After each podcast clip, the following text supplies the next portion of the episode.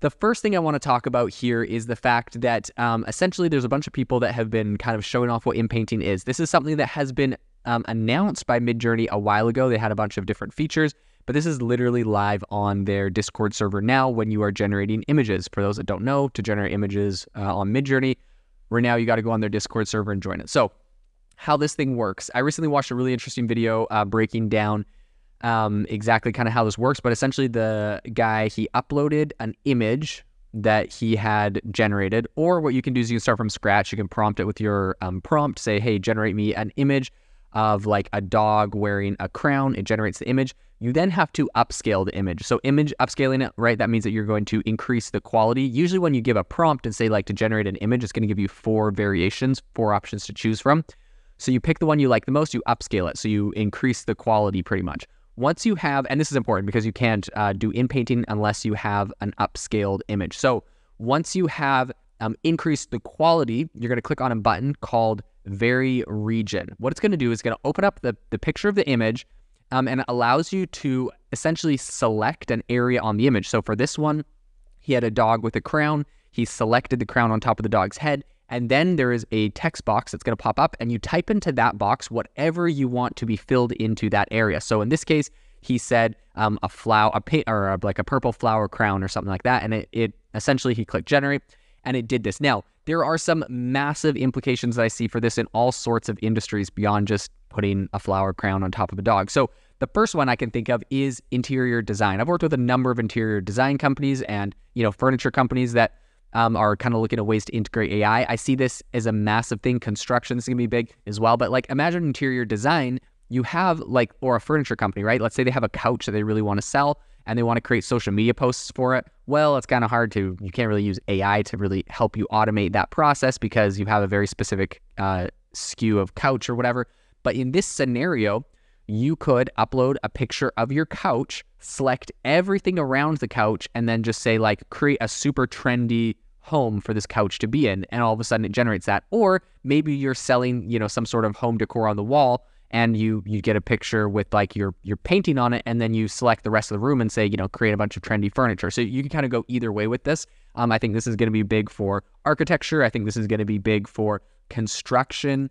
Um, you know you could like you, you've seen like all those AI, those like generated images essentially where they're like they have like the building that they're going to build and then they have like all this like generated stuff around it like people walking on the street and all that kind of stuff. Yeah that'd be perfect for a, a use case like this where essentially you stick in the construction project you're working on the picture of the image uh, you select all around it and say like make a really suburban upbeat positive looking community with a you know coffee shops and whatever and it all of a sudden generates this whole world all around this building that you've constructed. So there are so many incredible use cases for this. I think it's really interesting but i wanted to go over um, on on X, I saw a guy named underscore Boris underscore, and he came up with a 11 different examples um, of things you can use it for. So one person, and so yeah, I'll just run through these really quick in case this can give you guys some ideas of things that this new inpainting feature can do. So the first one is um, essentially someone used it to get a picture of a house with one car in front of it, and they selected it, and they can change they change it out for any car, right?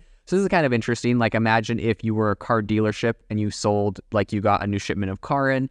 Um, you could get your your car and build like you could essentially get an image of this car on top of a mountain or in any location. Um, or you could have a picture of your dealership and you could get uh, an infill of any car that you want, a Jeep or a Ford or whatever, um, in front of your dealership. That's a very interesting option.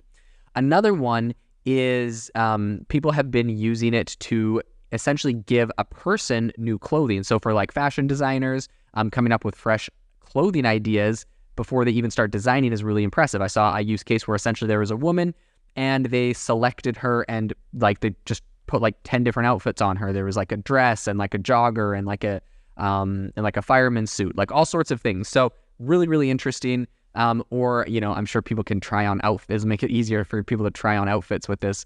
Um, of course, the the one I mentioned before, um, doing interior design. There was a bunch of different people that did a really creative take where essentially they had a picture of a living room and there's a picture on the wall and they changed what was on the picture in that wall. So they have one where it's kind of like an abstract and one where it's like this checkered painting. And it, it's interesting because all the paintings are the Empire State Building, but they're in like four different like variations of that. So I thought that was really interesting.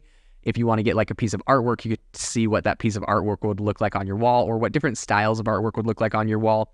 Um, then, of course, there's the one where uh, I think brand creatives are going to absolutely love it. But essentially, there's a picture of a girl sitting on a bench in a room, and they were able to build, put all sorts of things around her. So they had like a plant on the side and a really fancy lamp and like a clothing rack. But now imagine if you're a company and you sell any product, you can just you can go to a photo shoot without your product and get your product in painted in all around in all sorts of different ways. Really, really creative. Another one um, is the ability to change more than one portion of an image at the same time in this, right? So in the someone made a couple examples. In the first one, they made a row of Granny Smith apples, but they actually um, they really in reality wanted an AB pattern of apples and oranges. So when they used the in painting brush, um, they selected three apples to change and they altered the prompt to just orange and all of a sudden all three of the apples they changed turned into oranges. So like it's interesting because you can do a whole bunch of different um, objects within the same thing. Now they did two examples. That was the first one. The second one um, they had a bunch of chairs that were in a painting um, but they thought maybe they would look better pink so again they selected the area around all the chairs in the picture and changed the prompt to pink and then just like that um, the different chairs which are completely different styles of chairs turned all turned into pink chairs which is really, really interesting. So I think, yeah, you know, of course, multiple um, areas at once is super, super cool. There are all sorts of really incredible use cases that I'm starting to see from this new inpainting tool. So let me know. Um, follow me on Twitter at Jaden underscore AI, or I guess X, and uh, tweet at me if you see any really interesting use cases of inpainting or if you're working on anything. I'd love to see them. But this is an interesting area that I think is going to spur a lot of really cool innovation in art and in AI generated images. Thank you for listening to today's podcast episode, breaking down how AI is impacting your industry. Today's episode is sponsored by AIbox, a no code AI app builder and marketplace, which just launched a crowdfunding campaign. If you are interested in investing in a new AI startup, you can go to republic.com slash AI box. I'll leave a link in the show notes as well to learn more. The minimum investment is $150 and the maximum investment is 100,000. Until next time, have a fantastic day.